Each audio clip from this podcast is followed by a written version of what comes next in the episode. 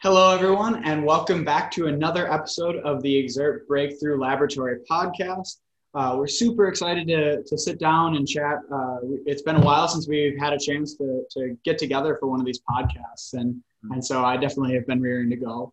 Uh, as usual, I'm your host, Scott Steele, and I'm joined by Armando Mastracci. Hey, everyone. And Dr. Stephen Cheung. Hey, everybody.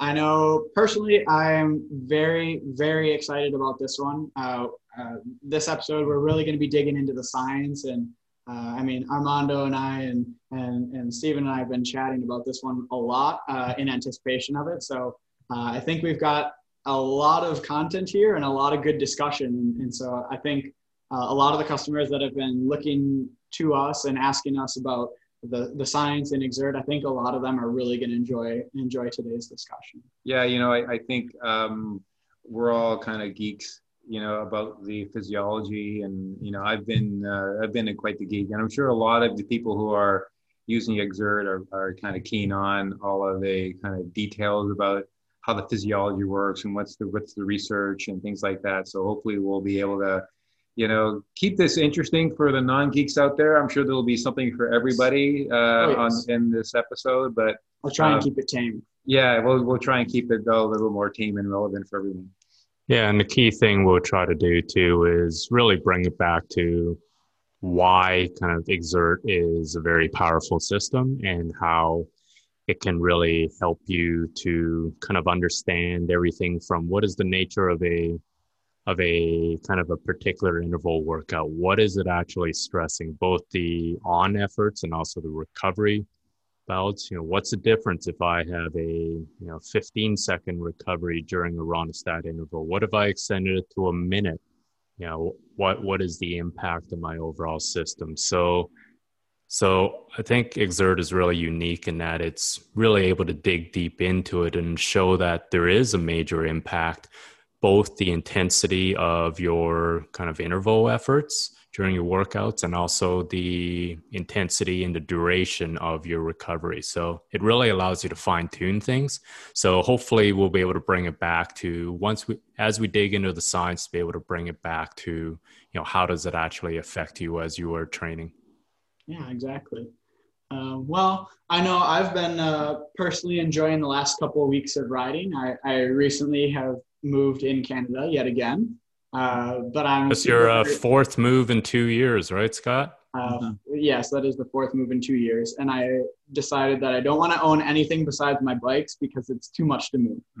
so I just need to downsize. As long as I can take my bikes with me, I'm happy. Um, well, you're but, you're in a beautiful spot. Yeah. Yeah, you're Burlington. You know, tucked right up tucked right up against the escarpment. I know. Beautiful there. Well, yeah, unfortunately, every time you hop out, you get out on your bike, you have to do a big climb just to get outside I the get door. about a, a, minute or two minute ride through the neighborhood, and then straight up a 13% pitch. So. Yeah. It takes, takes us an hour to get out there from Toronto just to get the, the beautiful areas that uh, that Scott's in. But you'll be coming to the office, right? We're gonna ride to yeah, do a little more riding together, right? We're in the office right now, so yeah, yeah, absolutely. Um, yeah, and, and so I, I'm really looking forward to, especially as we start to enter fall here, and as the leaves are starting to change. I've I've heard nothing but good things on the quiet roads back there, so I'm looking forward to exploring that. Um, in terms of in terms of my training, I know uh, I've really enjoyed kind of uh, structuralist training. Uh, I really haven't had a, a, target event to train for. There's not a whole lot to train for these days. So uh, most of my riding has just been kind of uh, get outside, go ride for those fritters, go ride for that coffee, and we still got workouts though. Yeah. So you're doing some, you know, some interesting workouts. Yeah.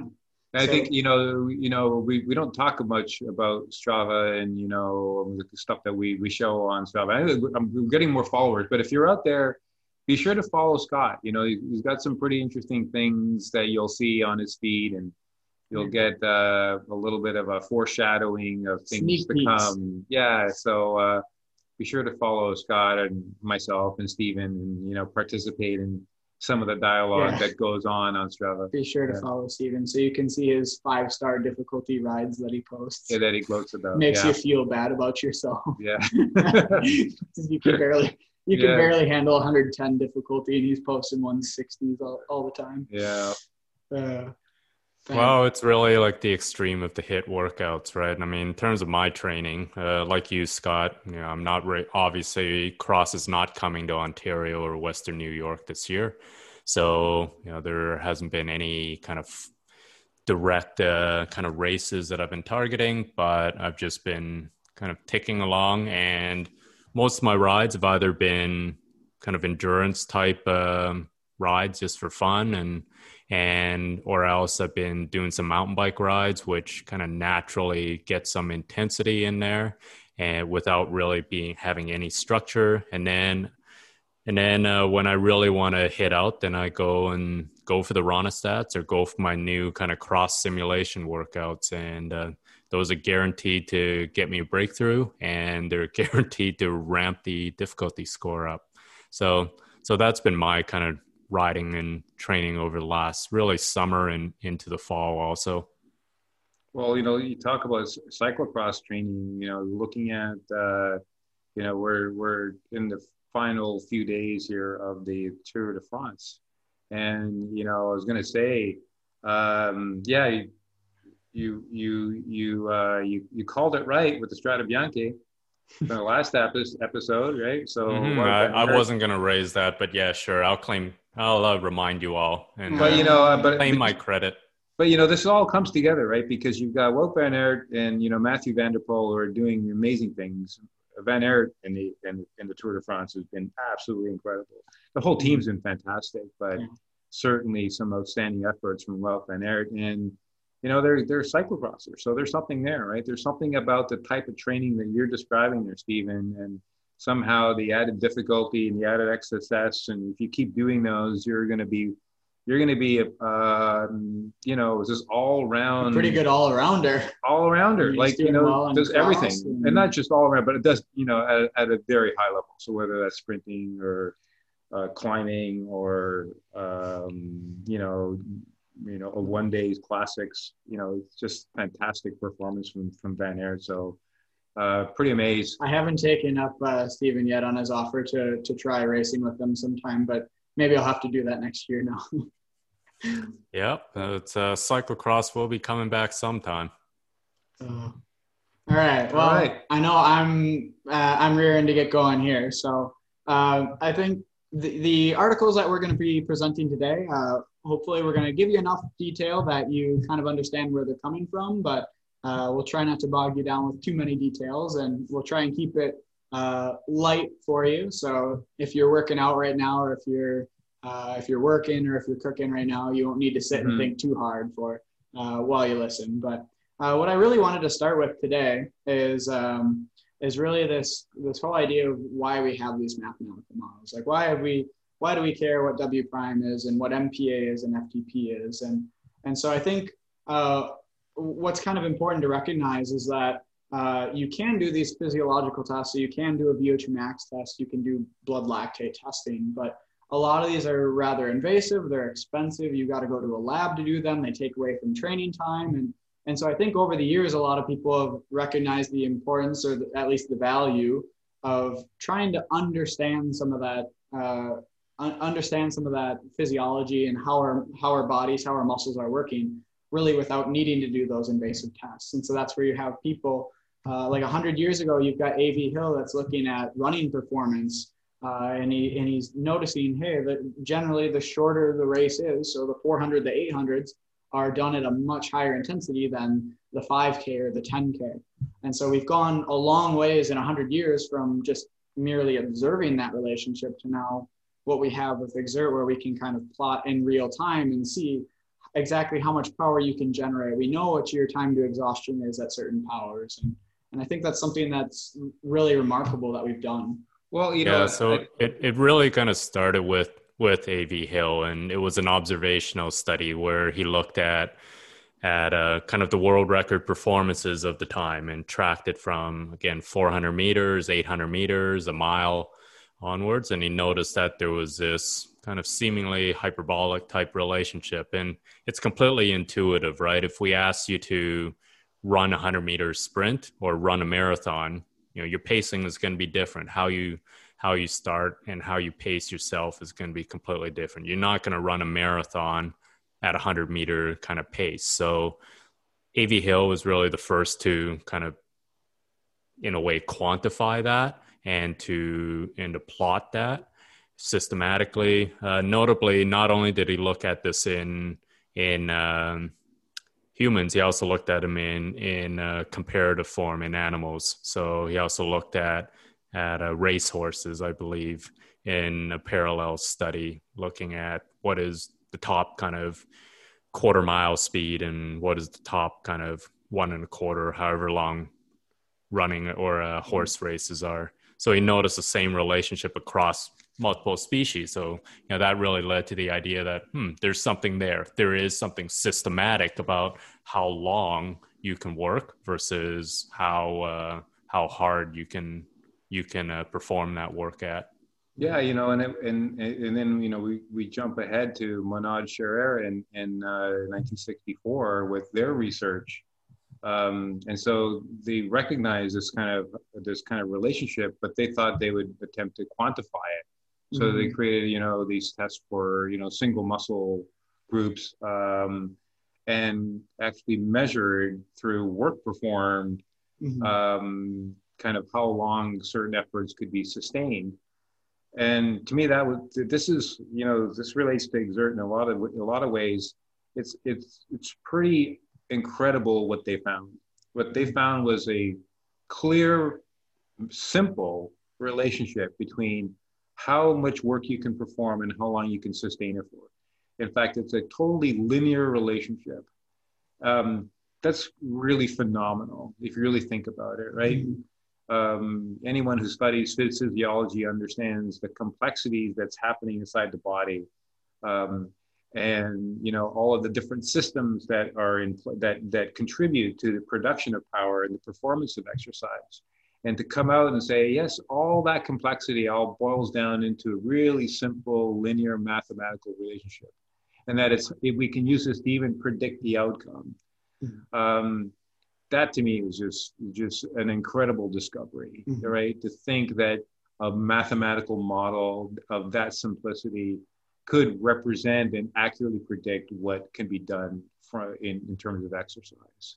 Yeah and that's always been the holy grail right of trying to be able to predict performance whether you are you know an athlete planning your marathon running pace or you know planning an hour record or or just you know again what we end up being able to do with our segment hunter being able to plot your kind of optimal performance over your over a particular segment so that that really is the kind of the holy grail in in sports science and you know one way to model that is to you know kind of work from first principles and come up with you know this is kind of how the glycolytic system is working. This is how the oxidative system is working. This is how kind of the fuel availability may be kind of in the muscle. This is the mix of carbohydrates versus versus um, fats that are being used, and come up with lots of kind of models of how that physiology can work. But you know, the challenge with that is all of those things interplay quite differently if you're going for a one minute max effort versus a four minute max effort. So if you think you're a kilometer rider on the track versus a pursuit rider, you know, kind of the cause of fatigue and your limits to work may be quite different physiologically. So it becomes really complex to model from kind of that first principles of physiology. Whereas one of the powers of Xert is being able to say, you know, and based on these kind of linear relationships, of work and time that you know we can predict you know the actual reason you you uh, fatigue and can't work harder may be slightly different in terms of the actual physiological underpinnings but the end result is the same that you cannot work harder. You know and I, and I think that's the fascinating part that i found with this whole process and i think a lot of our users also find it really fascinating that all of all of this can be boiled down into simple three numbers that predict kind of power output intermittently with MPA. That's you know um, it's pretty phenomenal that all that complexity kind of boils down to that level. And so I think um, I think there's a fascination there from my part. I think there's a fascination with a lot of our users with that, um, and that it's um, it's been you know in some ways you know the way I've come at this, looking at it like an engineer does, not like a like a physiologist. I'm sure if a physiologist would attempt to do what we've done, it would be daunting because you're just you know you're just trying to think about all the factors that are involved in this. Aerobic metabolism anaerobic oh, yeah and you you'll just like you'll just throw up your arms going this is impossible. How could we possibly you know model Explain all of this? All yeah and, and create a mathematical model of this. And so if you come at it from that angle i think it's really really difficult. Whereas if you just simply look at the data and think that there's some simple principles so if so if if the Monod Scherer said you know this is a simple model well you know how do we how do we extend that? And and you know where where can we apply this? And is there other simple models that really apply to to how we perform exercise? And and incredibly that there are like there are simplifications Xert is a simplification of the complexity of, of physiology into a way that we can use it to determine npa and we can use it for training prescription and, and strain and all the things we have in Xert. This, this, this it's a simplification of a very complex process right? And it just seems to work in terms of its, its effectiveness. So i think we're all surprised by that. I think we're all in, in in somewhat amazement that that all this complexity can all be summarized in you know in kind of this simplistic form yeah absolutely uh, mm-hmm. so I just wanted to circle back on one, one thing here. And so Monod and Scherer is really where all the, this critical power and anaerobic work capacity, this is really the birthplace of where it is. And, and what I found really interesting, like the first time I read this paper, they did define critical power. And so they defined it as the maximum rate that a muscle can keep up with or keep up for a very long time without fatigue. And something that they uniquely specified is that it depends only on the local factors of the muscle. And so a lot of times people think, well, I can't hold my FTP for two hours or uh, I can't hold LTP for four hours. Well, y- y- your muscle can. It's a lot of times limitations outside of the muscle. So it's muscle, glycogen, muscle glycogen, it's uh, oxygen delivery, or, or even as simple as like you got bored and you just want to get off the bike. So uh, which is I think something that's important to keep in mind moving forward is that all these these justifications for why fatigue happens it's unique to the muscle itself and not necessarily because you were bored or it, it, it was mentally too taxing for you mm-hmm. but really Monod and Scherer really kicked it off in 1964 this is really where a, a lot of the modeling uh, really started but it wasn't with cycling right so that was a single no that was all uh, that wasn't until actually 1981 uh, so we have a study by Moritani and colleagues who actually took this finding from uh, from Monod and Scherer, and and they wanted to extend it. They're like, oh, this is a really cool, simple relationship. And so the, pretty much this entire study boiled down to, okay, does this relationship that exists for the biceps, for the quadriceps, for these limited muscle systems, do, do they extend to whole body exercise? And they found a, a reassuring yes that hey, if we do these work tests to exhaustion at these different powers, and then we plot how much work they do over time, we see the same linear relationship. We see this critical power. We see this form of anaerobic reserve here. Mm-hmm. Like the mm-hmm. same relationship that we see in small muscles also applies to the whole body. And again, so that brings us back to this, you know, we've got this hugely complex process of not just one muscle, but of many muscles all interacting at the same time, and that the same principles apply. Mm-hmm. Absolutely, and and this study is uh, even it's not even the end of it. This is this work is extended. It's now done in running. There's a lot of people that have the Stryd running power meters, uh, so they validated that CP is also present in running. It's present in rowing, like pretty much any whole body exercise. This this concept holds true, which I think uh, is rather interesting. Mm-hmm. Um, it's and, kind of funny that you know we started with AV Hill with this kind of exponential or kind of hyperbolic type of relationship and then and then a Monod Scherer in a way kind of to use a current pun they flattened the curve and made it mm-hmm. into a linear mm-hmm. relationship and then moritani you know kind of again through the calculations and brought it back into kind of in a way matching what kind of in a way matching what uh, what A.V. Hill originally came up with this idea of this hyperbolic relationship between power and time. Yeah, exactly. Sorry, I, I had to use the pun in there. I'm sorry. I'm sorry. Well, I think it's very intuitive that they rearrange it back into the hyperbole, just because as a cyclist, when when you're thinking about doing your intervals or your time trials, you're not thinking how much work can I do in 20 minutes. You just don't think that way. You want to think, okay, what's the what's the highest power I can hold for five minutes, or what's the highest power I can hold for 20 minutes, and that's uh, that's really another key aspect of this Moritani paper is they they rearranged the, this linear relationship into its hyperbolic form. And, and they showed actually then that you can, you can estimate at what point somebody's going to fail at a given power output if you know what their CP and their W prime. Yeah, so this is where the whole concept of anaerobic work capacity and CP and W prime, and ultimately it was a model to help predict how long a, a particular work rate could be sustained so if we knew that you know you're you're able to to hold 500 watts for two minutes and 400 watts for you know 10 minutes, then we can use that information to help predict how long you could sustain a number of different intensities because that boiled down into your critical power and you and your and your W prime. So that model that and the and the linearity of the work performed was there and that's really what was used to establish uh, this model. And the effectiveness of the model was really, you know, again, it was pretty, pretty, um, pretty uh, uh, incredible what they were able to achieve with some simple math. Um, but I'll just add though that there's also some aspects that that I wasn't until we we get into the work from Hugh Morton where there was some recognition of potential uh, limitations of this model.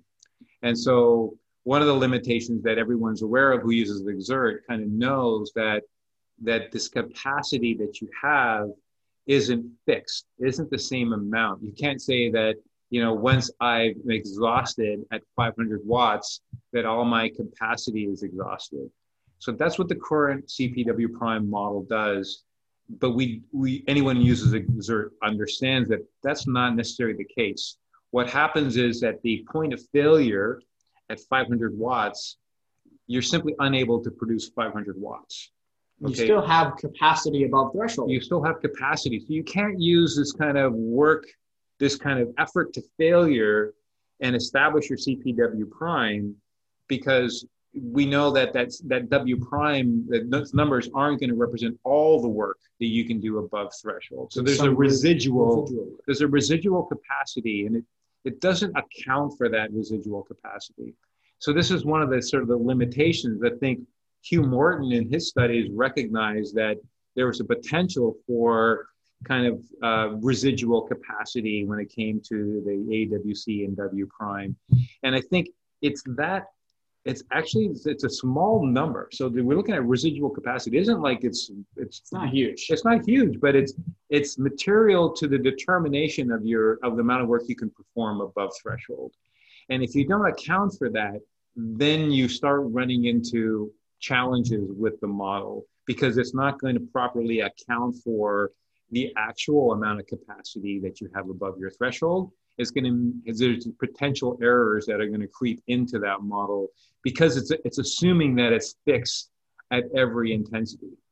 And in a basic nutshell, I mean that's what Scott is working on with his masters is to kind of in a way um, model uh, this residual capacity, kind of prove that it it exists, model it, and kind of really follow up from kind of this first ideas posed by Morton. Yeah, exactly. And so we want to see, uh, we talked about a residual capacity, but uh, what's interesting is, is that it, it's perceivable that this capacity is going to be different. This residual capacity is going to be different depending on what intensity you fail at. And so if you fail at six or 700 watts, you're going to, because you're at six or 700 watts and your threshold might be down at 300 watts, there's a huge gap between 600 watts and 300 watts versus so it, it's perceivable that you have a much larger capacity there versus if, if you do a test at 350 watts and your threshold's at 300 you, by the time that by the time you've utilized most of your anaerobic work capacity and you failed at 350 watts you're only 50 watts above your threshold at that point And so that residual perceivably would be rather small. So this, and it's the same reason why if you look at the CPW prime model as a two parameter model, that it kind of breaks down once you start to try and model durations lower than about what two minutes? about two minutes. Yeah and, and i think part of the reason is is there's no there's no concept of rate limiting process so, so there's no mpa really that comes into play when you talk about that model. And so it's it assumes that even at down to two minutes you have that same capacity uh, and that at that capacity can be you can use any power output to consume all that patent capacity available at any given time. So there's no limit at all. And I think I think that's kind of where um, where you know the the infinite uh, the infinite model that you see with CPW prime at any kind of you know as you as the as the durations get closer and closer to zero that's where that the the challenge lies right because the amount of residual increases as the durations lower. And so, and that's the reason why you can't actually produce infinite power at, at, low, at low durations. Yeah, and so one way to think about this is if you have a W, if you've done these CPW prime tests and you have an, a W prime of 20 kilojoules, it, according to the model, if you were to if you were to do that out over uh, over five seconds, if you did a five second sprint, uh, as evenly paced as you could, the model would predict that you could generate 4,000 watts per 2nd mm-hmm. which you, you can't do 4,000 watts. Like you, you might have a peak that's only 1,500 or 1,200 or 1,000 watts. MPA is going to is going to is going to limit your ability to produce all and use up all that capacity. And so, if you even though your W prime might be 20 kilojoules, you might only be able to use a couple kilojoules of that before you're limited by MPA. Yeah. And so that's really, if, if you can kind of conceptualize that, that's why what, what's so important and what's so different about what's done with Xert is you have this HIE that gets used up, but it's kind of hidden in the background. It's, it's limited by MPA. And so you, as you work above threshold, you're tapping into that HIE, but you can never utilize all of it uh, simply because we have that rate limiter that ends up it, it limits your ability to use all of it. And every exerter, you know, sees this, right? You look at your data, you see when you get your breakthrough, you see when MPA and power reach and touch each other. But it's not like all of a sudden you've got nothing left after that. You know, sometimes you're holding on to MPA over extended efforts. And we all, like we all see minutes that. or so in my case. well, yeah, yeah, you, some more than others. Let's put it that way. Um, but yeah, but that's kind of what we all see directly in front of our eyes when we look at mm-hmm. Xert. Yeah, I mean, you're not a light switch. Like when you when you get that breakthrough point, uh, it, it's very easy to stop pedaling, but you can, you know inside that you, you can get that breakthrough, and you can. Uh, a lot of times when I get my breakthrough, I stand up and I sprint and I see that breakthrough, and I know that I, I, I sit back down and I can keep pedaling. I'm still working above threshold, but I, am still I'm I'm limited by that MPA. Right. Uh, and so that's something that that CPW prime, uh, and as we'll see in a little bit, W prime balance, they, they can't rectify that. They, they assume that once you've, you've, you've used that anaerobic capacity, they, they just say you're done. You can ride at critical power.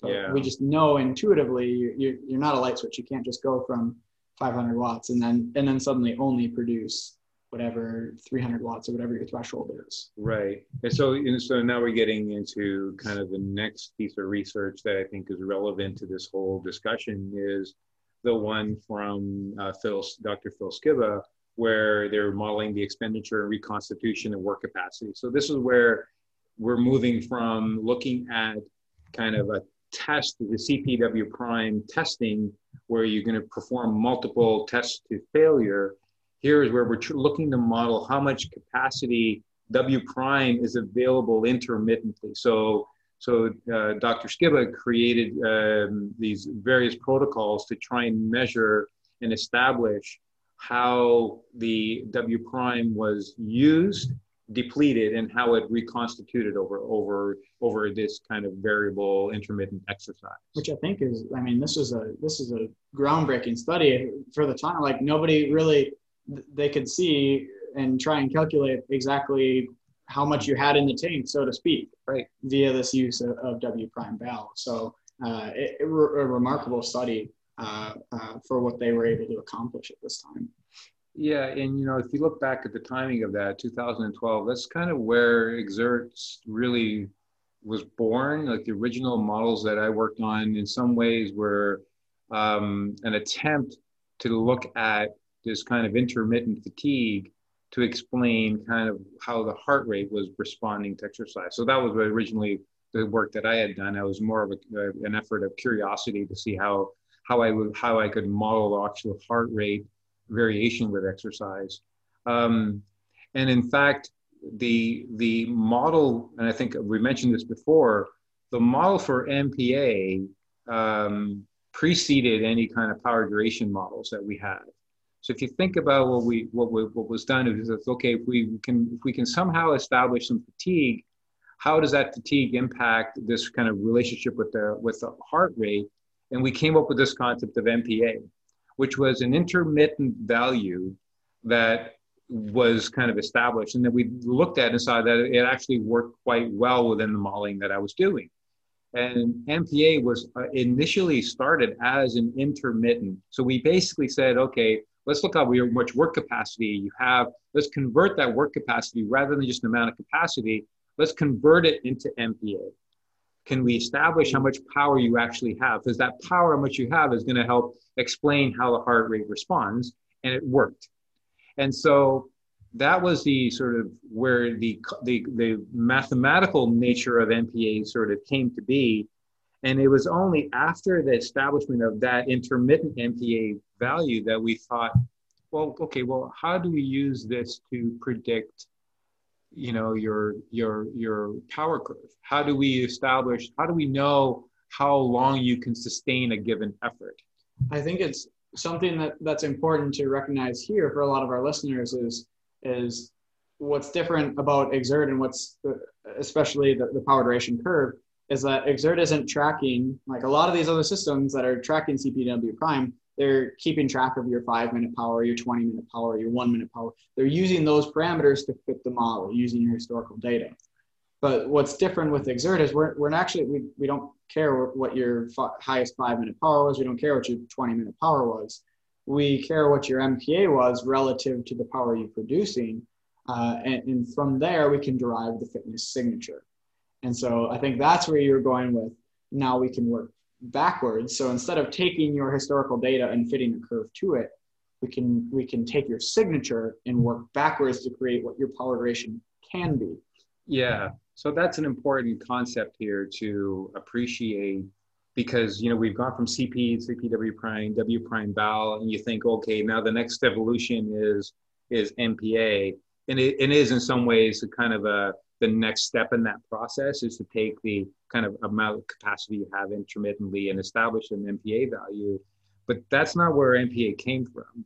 So MPA kind of precedes all that and that then we use we were able to use MPA to say, well, what are the conditions that drive the power duration curve? So if you think about what that means, it says, okay, if I'm going to hold on 500 watts and I'm going to hold on to 500 watts to failure, the failure point isn't I've used up all my HIE or my W prime. That failure point is when my MPA is 500. So let's calculate that. So when you calculate this kind of fixed intensity to failure, where MPA and power eventually become equal, and you calculate those across all durations, lo and behold, you get a power curve. And you get a power curve that actually models what you can perform from zero all the way out to whatever, an hour, right? So you've got a full power curve not one that's restricted to just you know two minutes and up right? Which is where cpw prime kind of works well. You have a power curve that really applies across the entire spectrum yeah so in a way a lot of i mean what Xert is built on is almost like reverse engineering what you are doing right it's uh, we talked i talked earlier before that you know one way to model is to you know figure out the physiology and then kind of model all of the individual physiology and then kind of come up with something. Whereas again with Xert, we're really modeling this is what you are doing kind of right now, and you know you, this is your MPA, this is your your current power output, and then be able to kind of, as Armando says, reverse engineer what you are actually truly capable of as a result. Yeah, exactly.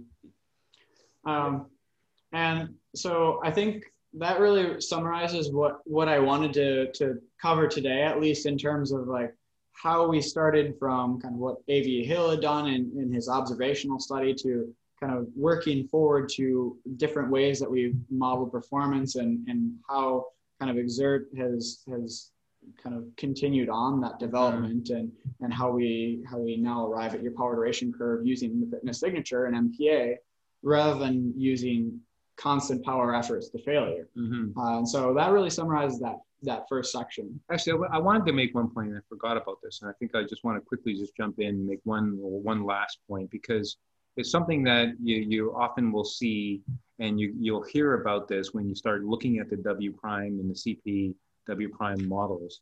Um, if you start to apply this intermittent model, uh, it will inevitably probably 100% of the time end up with a what's called a negative W prime bal. In other words, if you apply the current model without the constraint of MPA, so if you just apply the current W prime, CPW prime models without the constraint of MPA, you will inevitably every single time see a, a negative W prime bal. And the reason why that must be true mathematically is because the W prime has been calculated to say that you have a fixed capacity and that that capacity is zero at the point of failure. So at the point of failure at 500 watts, that capacity is zero. Everyone that knows that uses Xert knows that's not true. You still have capacity when you fail at 500 watts. There is residual capacity. That residual capacity will make the W prime bal model go negative. That's what it does. It's why you have some left so that's the, I just want to make that last point because I think um, I think it's really relevant to the people that that are the users that are are on Xert to understand kind of how it's working and and how it's going to be different than if you're going to use the the standard kind of CPW prime W prime bal models that that are in use in in in, in by you know others in, in the community. Yeah, exactly. I mean, there's I know there's a couple like Garmin Connect IQ apps where you can install like a little W prime bal, W prime bal uh, equation mm-hmm. and fit, put your data in there. But like you said, it's it it's definitely possible to to make that thing go negative. And even within the original article, the authors stated that whenever you're in uh, one and a half kilojoules of W prime balance, they say you're at you're at risk of uh, uh, of mm-hmm. exhaustion. And so uh, there's even a little bit of ambiguity uh, within within the published paper itself. So mm-hmm. that is something that's important to keep in mind, and and that it's important to have that that that rate limiter MPA.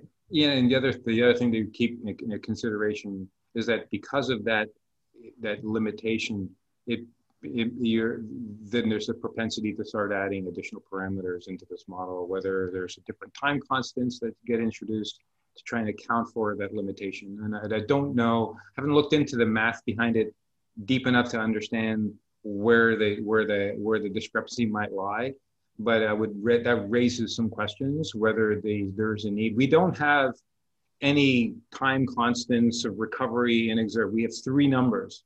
That's all we have. We don't introduce any other numbers into this process. And we're able to predict intermittent mpa with those three numbers. Again back to that incredible nature of physiology that all of the some all of the systems kind of add up in this kind of really simple and elegant way um, you know there is no need for more numbers more for more parameters in this process yeah and that's where skiba's paper kind of really left off the big advance was kind of taking that taking that kind of performance modeling to intermittent exercise and and also starting down the path of trying to figure out how to how to uh, kind of calculate W prime during recovery and its reconstitution. But again, their their approach and their outcome was all of these individual kind of parameters and and uh, which again just makes things very complex because it can be a different parameter for a different population or a different kind of intensity of exercise. Whereas, again, with our model, it's as Armando says, it's three numbers that drive everything, along with you know with MPA and also with all the reconstitution of of uh, recovery and recovery of MPA.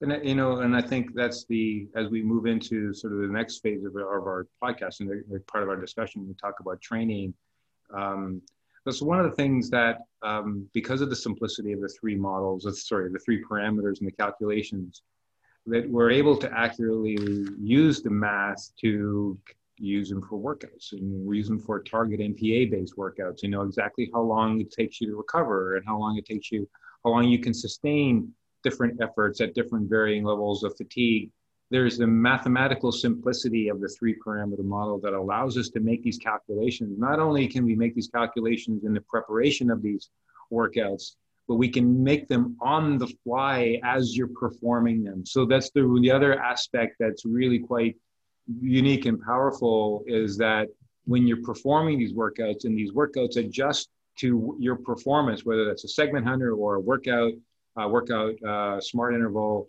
that the, the simplicity of the model is driving that. I think if we had all these additional parameters, the math would get it very, very complex to be able to, it's already complex as it is, mm-hmm. but we're lucky that we've only got three parameters to have to contend with. And, and, and again, it allows us to do some pretty, um, some pretty amazing things when it comes to modeling your your ability in your your your intervals that you perform during workouts. Yeah, absolutely. Mm-hmm. Well, speaking of intervals, um, I did want to shift gears a little bit. So we we were talking originally at the start of this podcast. We are talking about modeling uh, kind of your performance and and how we've gone forth with doing that. But uh, really, the second part of this podcast, we want to talk about uh, really what what uh, Dr. Cheung alluded to earlier, where we're looking at this relationship between work intervals and between rest intervals and, and how intense do they need to be and how long do they need to be and and so uh, I think what's uh, what, what's kind of cool with Xert is, is um, I, I don't know if anybody has yet, but uh, use our workout designer and you you can actually play with and, and see uh, you can enter different workouts and see what's what's the low XSS, what's the high XSS, what's the peak, what's the total XSS, what's the focus, um, and that's something that we've actually sat down and we've, we've looked at some of these peer reviewed papers and we want to see if we can try and explain, well, they, they found this. So how, how can our math kind of explain why they might have seen that? And so the, the first paper that I, that I wanted to, to bring up with this is actually Seiler's classic 2013 paper, uh, which was adaptations uh, to aerobic interval training. And in this study, it's, I mean, everybody's got to know what this study is by now, but he, he was uh, looking at essentially uh, cyclists that are performing uh, seven weeks of HIT training. Uh, and he has a low intensity control. And then he has three groups that did high intensity. A group that did four by four minute intervals, a group that did four by eight minute intervals, and a group that did four by 16 minute intervals. And at the end of the seven weeks, they tested them and they wanted to see who improved the most. And and what he found was that the four by eights ended up seeing the largest improvements in VO2 max, their power at four millimole lactate, or roughly their, their threshold power. Uh, their, they, their time to exhaustion at 80% of that also increased. Uh, and so uh, the result of the study is like, hey, the four by eight is of these three workouts is, is the, the best one that you should be doing. So, you know, when we when we first looked at modeling, so we've modeled MPA, and then we thought, well, we have MPA. How do we measure how much training strain is associated with the work that you're performing? So how do we translate translate the MPA into actually some kind of training metric? That's where we came. That's where the the the uh, the, the, uh, um, the metric XSS uh, exert strain score came to be, which was an it's kind of like a relative performance to MPA. The closer you perform to MPA, the more strain.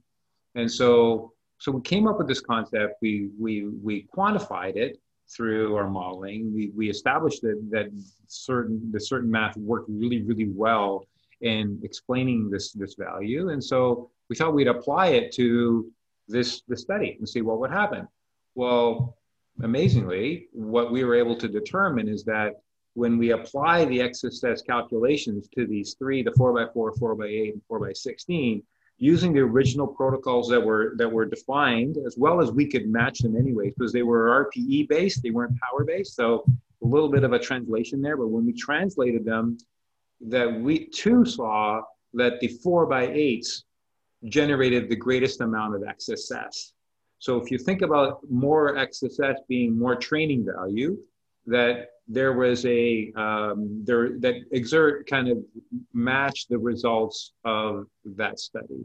So that was really, was really promising at the time to think, wow, okay, so this XSS thing that we've come up with, this math, seems to work within this scenario.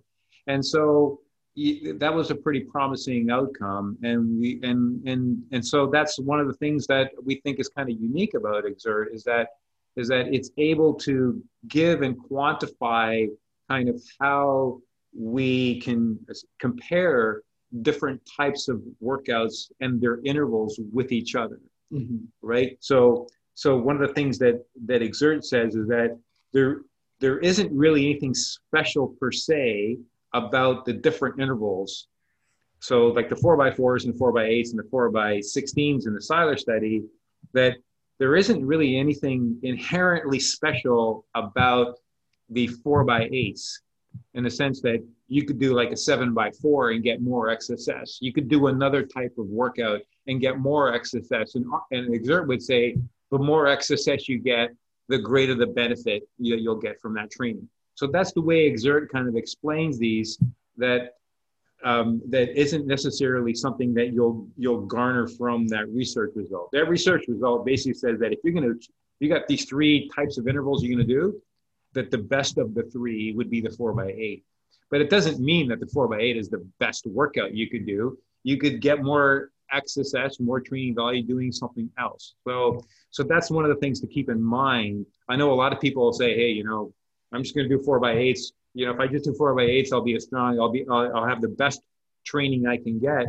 Meanwhile, you know, you can Xert would say, well, yeah, there's probably other training you could do to get you more XSS if you're capable of doing that, and that, you know, we would expect to result in greater improvements.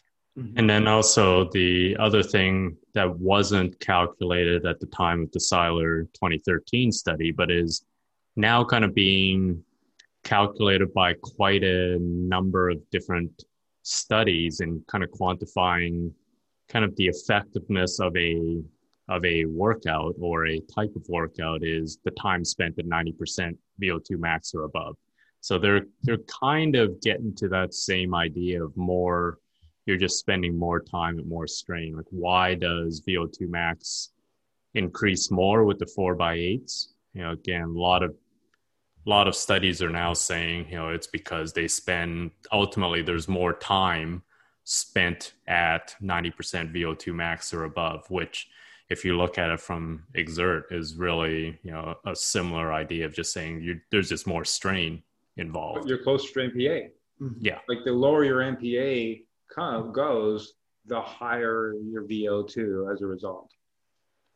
Yeah, but certainly as kind of in the scientific literature now, uh, a lot of kind of studies are kind of in the results section. They're saying, well, like in this study, they are spending, or kind of in this work workout versus that workout, they're spending more time at kind of 90% VO2 max or above. And therefore, kind of in a sense, it's more effective. So it's very analogous to what we are naturally doing with X- XSS. Exactly. And I, I feel like we couldn't have a, a podcast on the science of Xert without including the, the classic 2015, uh, perhaps Stephen's favorite workout of all. Uh, the well, apparently one. it's not his favorite anymore. Oh. Well, it's it's one of two now, but you know, we got it's shared oh, the title okay, okay, okay. Well, you have, to, you, you have to explain yourself, Stephen. Yeah, but this Rønnestad study, uh, again, you've kind of heard about it in every single podcast. And what what Bent Rønnestad did was looking at the efficacy of again different type of workouts, and he had a kind of a lower intensity six minute, sorry, five minute effort. Uh, versus these efforts where they were going at 30 second on, 15 second off, and the overall set was nine and a half minutes. So the total work time, kind of at high intensity, was um, was very similar. It was 19.5 minutes with the 30 on, 15 off, and 20 minutes with the with the five minute intervals. So he was really looking at, you know, is a high intensity, high, high intensity interval workout better or worse than than a kind of a more sustained, longer effort. Yeah, so and, as and best so, as possible, we tried to match the match the kind of overall work done by both in terms of time. Yeah, so in terms of time, they spent the, the short interval group and the long interval group worked for almost the same amount of time. And because this was an effort match, not a, not a work match study, they told them basically do, go as hard as you can for, for that amount of time. And they basically wanted to look, okay, did, the, did these short intervals work better? Did the long intervals work better? And uh, unsurprisingly, they, they found that these short intervals induce superior adaptations versus these longer intervals. And uh, really the, their justification was, as Stephen had just mentioned, that their two to one work rate to rest ratio allowed them to induce a high amount of time above 90% of VO2 max versus these longer intervals where they might get above 90% of VO2 max, but it might take them two, two and a half, three minutes to get there. And so they're accumulating far less time. Well, and that's, you know, one of the fundamental principles that, that, you know, XSS kind of uses that I think is part of all training is that you use fatigue to accelerate the benefits. So that's the reason why you do repetitive intervals. That's the reason why um, uh, you generate that fatigue, and it's the process of generating that fatigue and the performance of intervals under fatigue is what accelerates it. So if you just did intervals without ever generating fatigue, you could do the same number of intervals, but you won't get the same benefit. And it, and, and Xert says that it says the XSS is higher when they're done under fatigue. So if you look at the Rønnestad workout, if you look at your MPA, what happens? MPA comes right down, and that you're holding it down as you're recovering and doing more intervals. And so the idea is you really want to drive as much work as you can do under the greatest amount of fatigue. And if you're able to achieve that, then you're going to get the highest XSS scores and in the same vein, you're spending more time closer to your max in that process. So it's one and the same. The greater the XSS is, the more time you're spending close to your your your MPA. Mm-hmm. Yeah, and if you do a Rønnestad kind of fully, I know when I do it, it's nine and a half minutes, and by about six minutes into it, my my um, MPA is pretty drained and down close to my power kind of throughout the remaining three and a half minutes. So you can look as all of that time, I'm accumulating a ton of strain, a ton of difficulty score, and and uh, kind of because I'm under so much fatigue. Whereas if I was doing again, if I was doing Rønnestad's uh, 2015 study in those five minute intervals, and I was doing them all out, I would just be touching the um, where my MPA and my power would be matching almost just right at the end.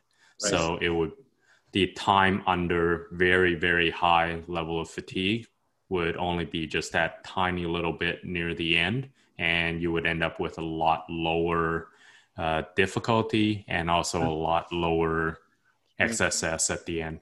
Exactly. Yeah, and so uh, we'll get into a little bit more of of kind of even if even if work performed is the same between intervals, we're going to see in a little bit how mm-hmm. how that work is performed matters so much. Mm-hmm. But we'll get to that in a little bit. One one note that I did uh, have as I was going through the study, and I think is kind of cool, is is they kind of hypothesized that the short interval study, in, uh, the short interval intervention, in addition to them working at higher power outputs because the intervals are shorter, uh, they have these acceleration phases, and so their hypothesis was that this uh, the higher power output and these accelerations are actually causing a larger stimulus. And so what I thought was important to note is that perhaps it's not the uh, or or how Xert can kind of help explain this is if you were to look at the the focus score. Uh, and so not only are we tracking XSS, but how how you're accumulating that XSS also matters. So are you accumulating XSS only on your low system, or are you also able to induce strain on that high and on that peak system? And so that, that was something else that I thought was rather interesting about this study and kind of about as we as we think about what are the effective workouts as a whole is is not only what is the XSS, but kind of how it's distributed as well, which is going to be affected by the, the duration and the intensity of, of the, the work and recovery. Well, you know, and I think that's where it's really hard to to discern in in the regular research because it's difficult to create all the different possible scenarios. So if you think about, you know, uh, we're going to test four by fours or four by eights. Well, the four by fours are at higher intensity, right? By definition, because they were done to, to failure. They were done in four over four minutes rather than eight minutes. So they were done at higher intensity. Xert would say, yeah, the XSS overall might be a little bit lower, but the focus is going to be different too. Mm-hmm. You know, and so this is another aspect that this is another dimension that you're getting from Xert is how it's going to divide up the actual work that you're and the actual strain that you do um, across the different systems. And so it's not just to say, okay, there's greater XSS, yes, and that overall and aggregated would be higher in one in one workout than another. But the other thing to keep in mind is that sometimes you're looking depending upon how you're trying to train or what you're trying to tra- what you're trying to train the intensity and the duration which you're going to hold those intensities are going to change the dynamics of the benefit you might get more benefit towards and everybody kind of knows this you want to train your peak power system right that you're going to do sprints. Hello mm-hmm. and behold you know you're you want to increase your peak power you you you do efforts close to peak power. That's how you generate the most strain. And so and so that you know if you're going to look at comparison you want to see which one is going to generate the most the most um, the most benefit. It's not just the amount of strain but also the type of strain and how that gets applied to the different systems. Yeah and of course like it's completely intuitive right? You if if you're all you ever do are kind of time trials you're never going to maximize your sprint capacity. Uh, your your absolute ability to sprint over like 100 meters or at the end of race because you're just not stressing that neuromuscular pathway. So similarly kind of in a sense you can be doing all of the sprint workouts that you want and just you know um, a track sprinter you know is simply not going to be able to ride a one hour time trial to the best of their capacity because the mm-hmm. training is completely different. It's not right or wrong. It's also matched to kind of their their needs. And so, in what, what's really interesting about that is that people don't always think about that in its kind of it.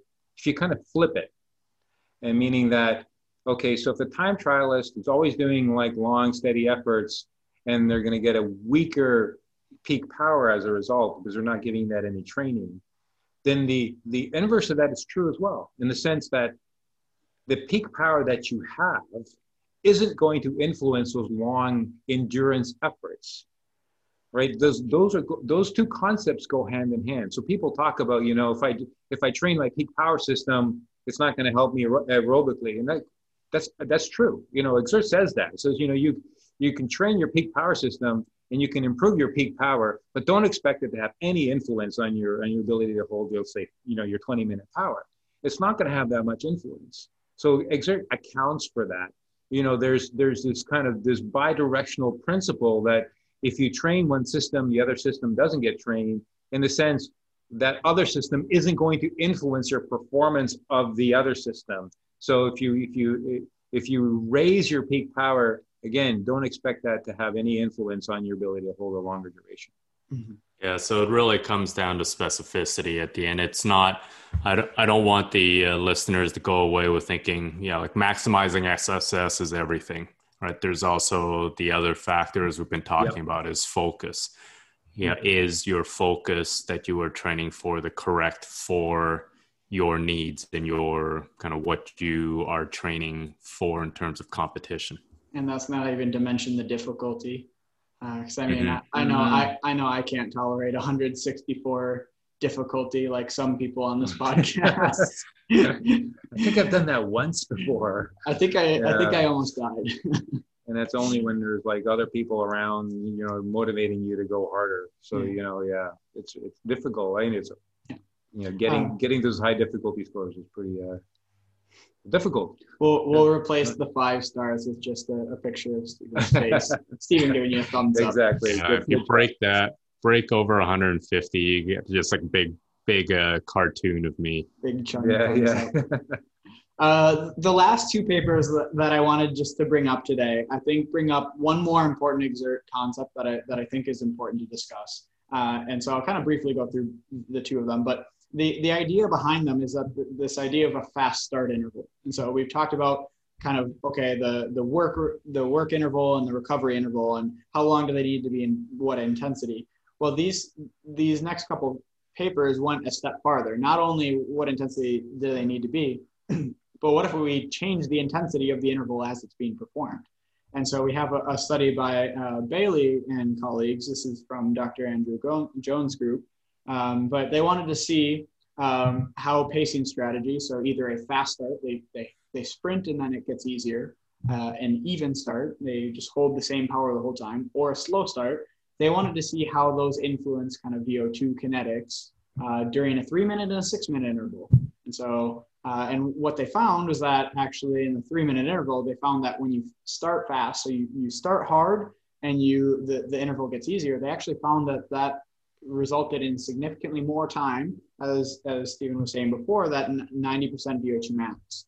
And so there is uh, at least evidence in the literature that's starting to suggest, hey, not only did they, they all perform the same amount of work. So not only does the, the, the work uh, matter, but how that work is performed also matters.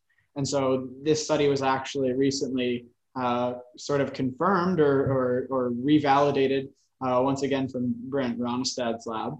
Uh, this year in 2020, it was published. And so what he wanted to do is very similar. He took some cross country skiers. Now it's not cycling, but you can presume that these results would translate well to cyclists.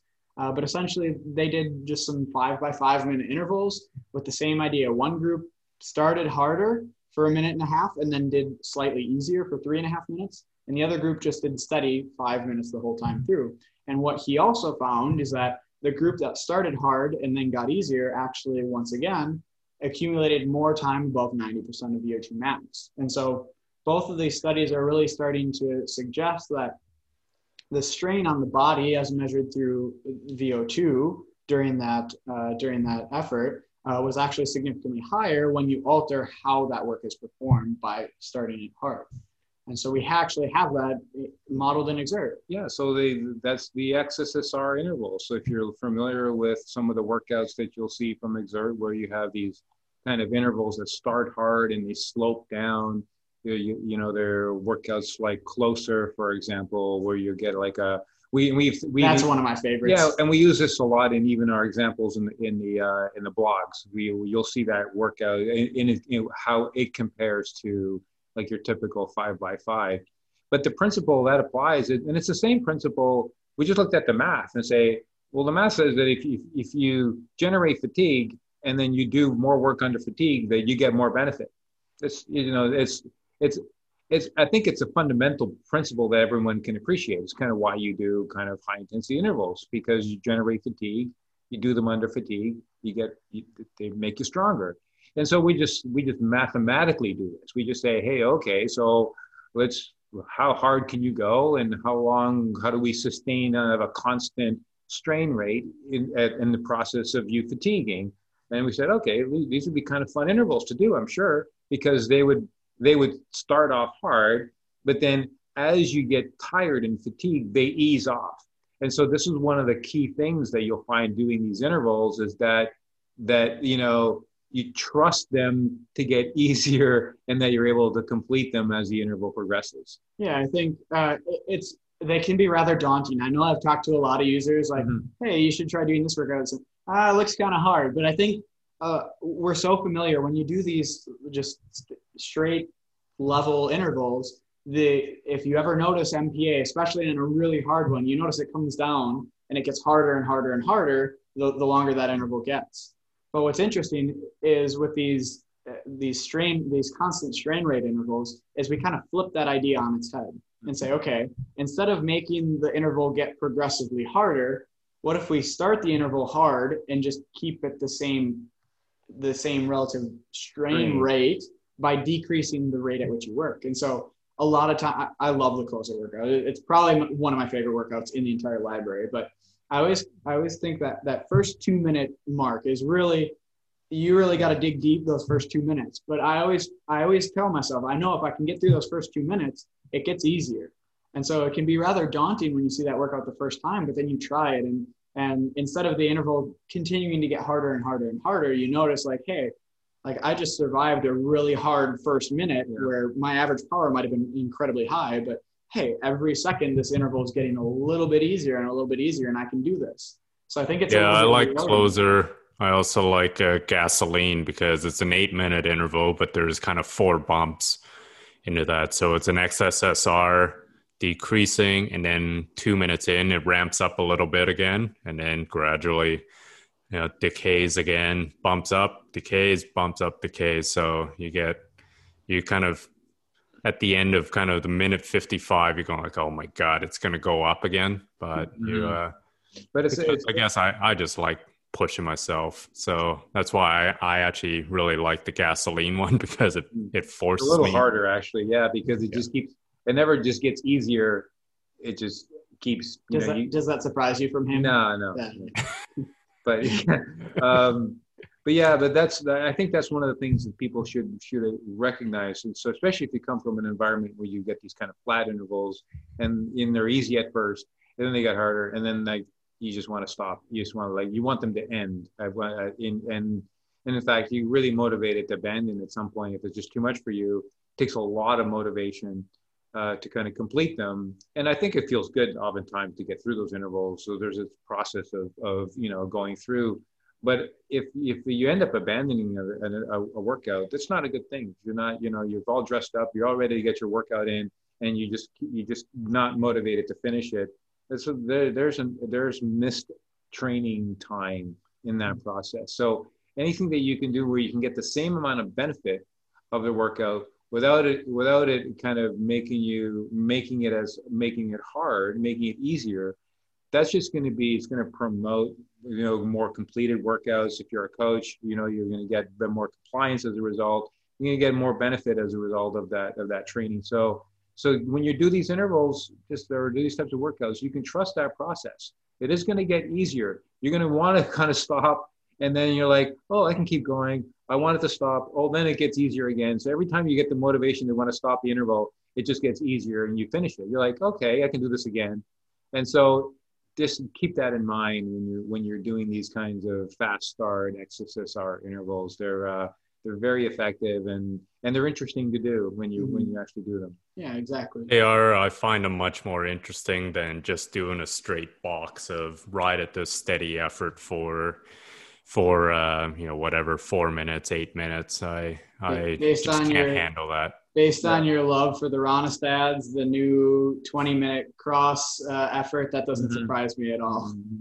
Yeah but the uh, for those of you thinking like what's he talking about? The new one new one that I've been playing with a lot and I've had huge uh, success with in terms of really uh, really doing guaranteed breakthroughs and guaranteed ridiculous difficulty scores is essentially it's a 20 minute cyclocross simulation it's uh, still a 30 second all out effort and and then uh, instead of a 15 second with the Rønnestads, I go with about a minute, minute 15, but uh, at a higher recovery kind of wattage. So instead of with a Rønnestad, my my recovery during those 15 seconds might be averaging about 150 watts. I'm now up at about 190, 200 watts for a for about a minute. So it's an overall 20 minute effort, so it's longer.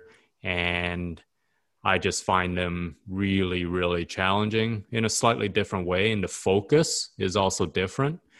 The the XSS I can obtain with one of these 20 minute efforts is uh, a lot more than I can with a Rønnestad, but also the focus is a little bit different. It's at a puncher level, it's at about four minute focus, Whereas with the Rønnestad one, it's at about a five minute uh, um, focus. So they are different, but yeah, they're both ways I can really, really push myself. So I kind of mix it up now and do do a bit of both whenever I want to do a hard breakthrough workout.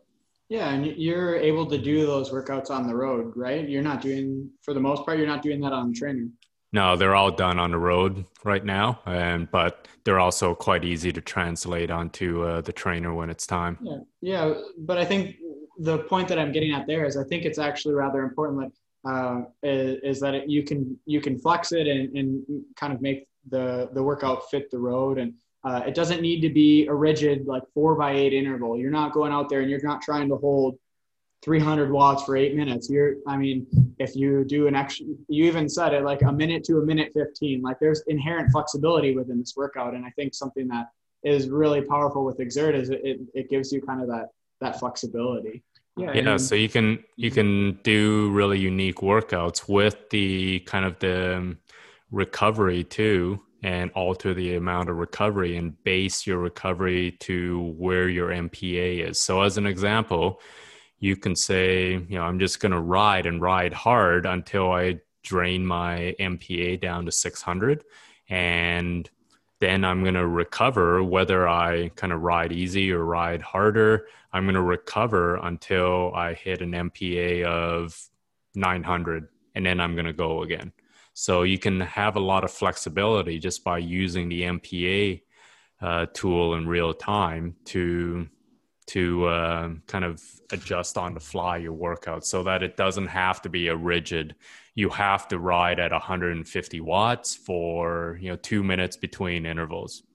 And yep. so yeah you can you can do it on the road quite easily with just the mpa tool you know and, and i think that you can also be sensitive to the focus you're talking about how you can adjust the focus so you know, one, one thing that you'll recognize when you start doing intervals or workouts with Xert is that if you do higher intensity, high the if the high intensity interval is higher, so you're describing, you know, your cyclocross where you know inter- intervals are a little slightly higher than what you typically do under Rønnestad. Well, that's going to lower the focus. So the focus is going to go and, and become a lower focus. But then the opposite kind of happens as well. The higher the intensity and recovery also lengthens the focus as well. So you know those the interval the workouts you're describing, Stephen, kind of do a little bit of both because the intensity is higher and the recovery you can extend because they're longer, right? So you're doing them at a higher intensity. You're lengthening the, the focus in that process as well. So if you mm-hmm. really want like a really short focus workout, well, Xert would say, you know, you do a higher intensity, shorter recoveries, shorter, easier recoveries, you keep the focus really low. You want a longer focus, well, maybe the intensities might be a little bit lower, but if you extend the actual recovery at a higher intensity, do them very, very high, then you can get a much longer, a longer focus duration. So you can kind of manipulate it, you know, on your own, in fact, as you're doing these workouts, manipulate kind of where that focus, where you want that focus to be during that. Yeah. And so I, I think in summary, what Xert potentially offers moving forward is we can really start to tease apart in what makes the four by eight such a great workout, what makes the Rønnestad such a great workout. Mm-hmm. Not only because we're tracking how much strain you're accumulating, but once again, because we have that metric of focus, we can tell you how how much strain you're accumulating and then where that strain is being directed. And so I think that allows a lot of flexibility with users that can test different workouts and coaches that can test different workouts and different recoveries. And, uh, and so I think we've got a lot of great tools that can help start teasing apart what what makes a good workout. Yeah, you know, and, and difficulty too as kind of a yep. third potential parameter to uh, manipulate. Exactly. Well, one thing that I would invite all the coaches or people in the sports science, you know, people are familiar with the research is, you know, use familiarize yourself with the with the tools, right? Familiarize yourself with the workout designer, uh, especially some of the advanced capabilities in the workout designer, and use it to validate your own ideas. So if you think, you know, these are the workouts that have been very effective for me and my athletes, if you implement those and then compare them to other workouts, you can start to look for explanations as to why Xert would see the same apply to the training that you use. And I think a lot of the coaches that are using Xert kind of do that with it. Like they actually go and we'll see how Xert its metrics are used to explain what they've been naturally recommending for their athletes through you know years of of understanding this process and to see Xert kind of help them um, explain their decisions that they have made over the years. And potentially improve them. Uh, right or improve them because once you, you get that appreciation say look looks looks like Xert is is actually mimicking what i would naturally do for my athletes and it's saying that that's the recommended approach that helps you gain confidence in what the system is doing and how it's going to help you with your athletes. So so I invite you to kind of apply those within the, the, the, kind of environment, see how well our system can match what you've naturally done uh, as best practice for your athletes. And if you're in sports science and you're, you, are you are comparing different protocols, different interventions, look at Xert say, how do those in, interventions, how is XSS affected? How is the focus affected by those, those interventions?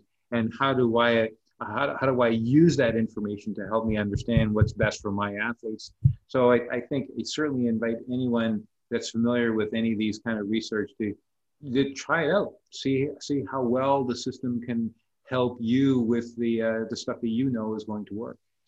Absolutely. Mm-hmm. And I think uh, something else that I'll, I'll just offer out too, if, if there's any research articles that you find interesting or, or might pertain to Xert, feel free to share those with us, whether it's just the title of the article, the authors, that sort of information. I think uh, I know myself, I'm very curious about that. And uh, I typically stay on, on top of a lot of these uh, papers, but I think if there's curiosity and, perhaps what uh, some of these peer reviewed studies have done, I think we want to take a look into that and potentially uh, see how their findings correlate with what we would find with Xert. So. Well, that was, that was a fun. bit of a monster. Yeah, but I I, I, think that one was overdue, and I was I was looking forward to that one. Uh-huh. Uh, I think it's got a lot of good information in there. I think mm-hmm. people are really going to enjoy this one. Um, but really, just wrapping up what we've covered today. Basically, we went through uh, with what A.V. Hill discovered oh, pretty much hundred years ago, uh, and we've we've walked through how different uh, how this model has gone through many different iterations and kind of how we arrived with what we're doing here at Xert. Mm-hmm. Uh, and then we we talked a little bit about how we can monitor in real time your ability to perform above threshold. And then we had a really good discussion at the end there, talking about really teasing apart uh, what makes a good workout and what makes a good training regimen, and and how Xert can help potentially identify what makes uh, what makes a good workout or what's going to be a better workout for you. Mm-hmm. So yeah, I think that's, that's, I think that's everything that I have. Is there any other comments from from either of you? No, I, I, I you know, this is another one of those episodes that I've always looked look forward to. You know, uh, as I was saying earlier, there's lots of curiosity about kind of the physiology behind all this, and I think there is.